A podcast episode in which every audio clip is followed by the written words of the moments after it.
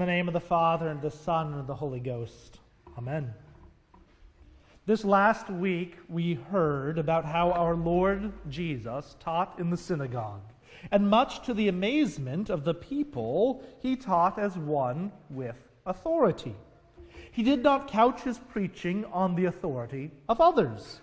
Rabbi so and so said this. Rabbi such and such says this. The traditional understanding of this text goes like this. This was the way that the people had become used to, had become accustomed to teaching, the way they were taught by the scribes and the Pharisees. But no, this Jesus, because he is the prophet foretold by Moses over a thousand years before, because he is the Son of God, comes come as our brother, he teaches with his own authority. And of course, if the crowds were amazed by his teaching, they were amazed all the more by his authority to cast out the unclean spirits. Having been confronted by that demon and commanding him to leave the man, and immediately the spirit obeyed him. The congregation gathered at that synagogue was amazed.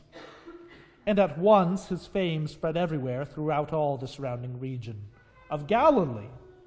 Now, immediately after he had left the synagogue, Jesus entered the house of Simon, that is, Peter, and his brother Andrew, along with James and John.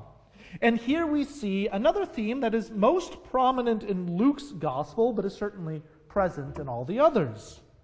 And that is the insistent demands of the crowds upon Jesus and Jesus' desire to withdraw to find time away from the throngs of people and find respite in prayer and a private place, or at least in a place with his close disciples. For according to his humanity, even Jesus needed rest and the constant communion with his Father in prayer. This in itself is a lesson for us in our busy age. The same lesson taught by God's prescription of a Sabbath day in the Old Testament. We're called to work and activity, and that is certainly true. We are called to service to our neighbor and to God. But it is also of the utmost importance for our physical health, yes, but most of all for our spiritual health, that we find a time to rest in God's grace, simply to rely on God and receive his gifts. And so, as the crowds are amazed that Sabbath, Jesus retires to the home of Simon Peter and his brother Andrew, accompanied by James and John. Peter and Andrew, along with the Zebedee brothers, uh, were business partners before they were called by Jesus to be his disciples. And now that they have followed the Lord, they make up Jesus' inner circle, even within the twelve. Now, interesting side note archaeologists are pretty sure that they have found Peter's house. So it's one of those places that you can go to the Holy Land, travel there, and see where these events actually took place. So Jesus had withdrawn from the crowds to the house of Peter with his closest disciples. But in this fallen world, there is no place that sin and its effects are not felt those very things which Jesus had come to overcome. So, there at Peter's home, his mother in law is ill with a fever.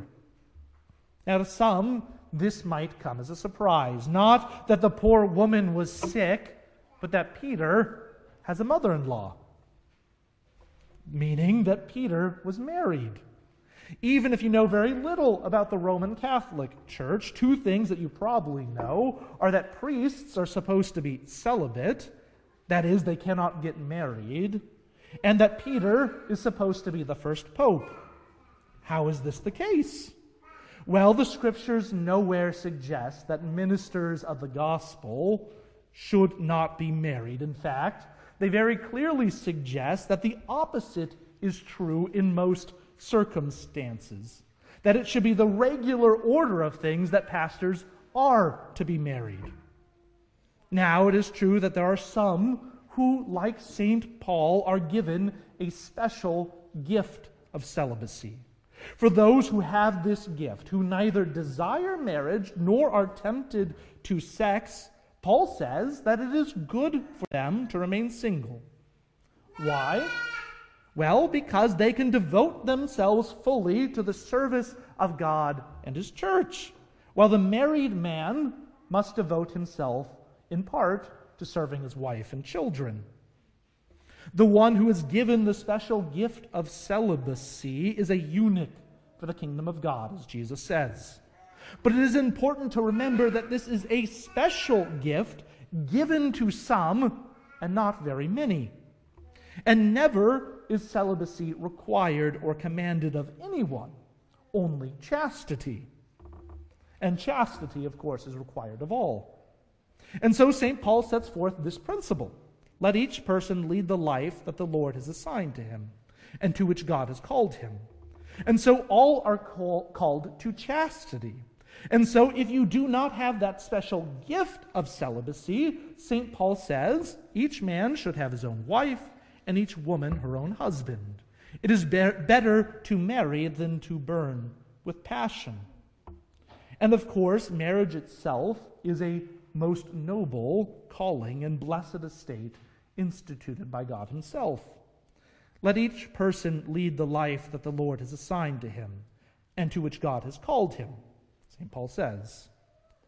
For a very few, this will be a life of celibacy dedicated to the service of the kingdom of God. But for the vast majority, including pastors, including St. Peter, they are called to marriage. Paul himself uses Peter's marriage to make this very point. Paul even suggests that he is alone among the apostles by not being married, that all the rest of them were. He says, Do we not have the right to take along a believing wife, as do the other apostles and the brothers of the Lord and Peter? No, the norm of priestly celibacy only became law in the Roman Church under Pope Gregory the 7th in the 11th century. And it was a terrible mistake. So much great shame and scandal and vice entered the church by a law which forbid to priests that which God blessed and commanded. That right exercised by Peter and the twelve apostles themselves, that gift received even by those most holy of men. And so Peter's mother in law, because he is married, she is oppressed and sick with a fever. And immediately they told Jesus about her. And Christ, filled with compassion, immediately goes to her and took her by the hand and lifted her up, and the fever left her. The unclean spirit he cast out by a word, the fever simply by the touch of a hand. All that oppresses us, all those effects and horrors of sin give way before the Savior. All the powers of the devil are broken. These signs of power, the miracles done during his ministry, point to the answer of that all important question that Jesus often asks Who do you say that I am? Who is this? He is Christ the Lord. And he has authority to rebuke the demons and they listen, and even the fever must break according to his will.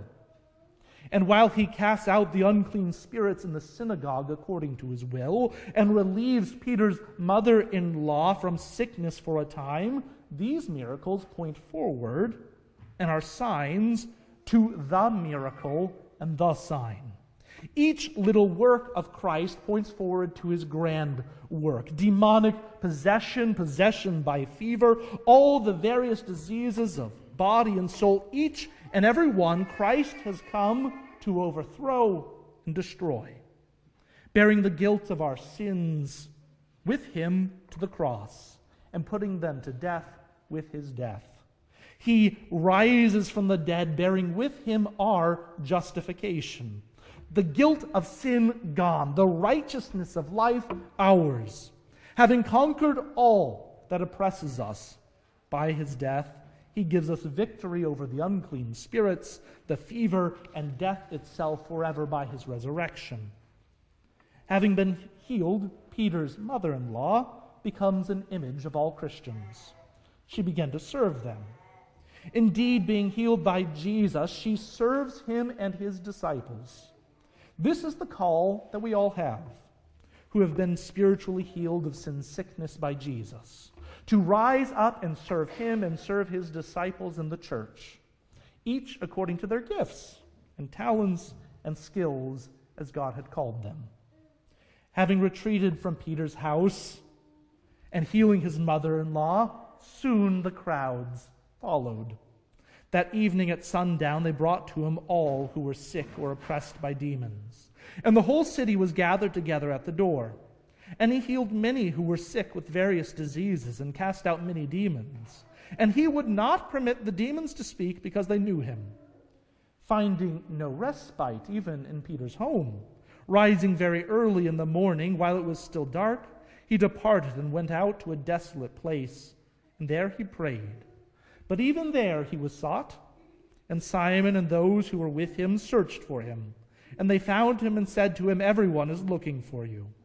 And so he said, Let us go on to the next town, that I may preach there also, for that is why I came out. On with his work to conquer sin. There will be no respite for him, no time to stop except for prayer, no Sabbath until his Sabbath's rest in the tomb, from which he will rise victorious, giving us all his Sabbath rest. In the name of Jesus. Amen. You may rise for the offertory.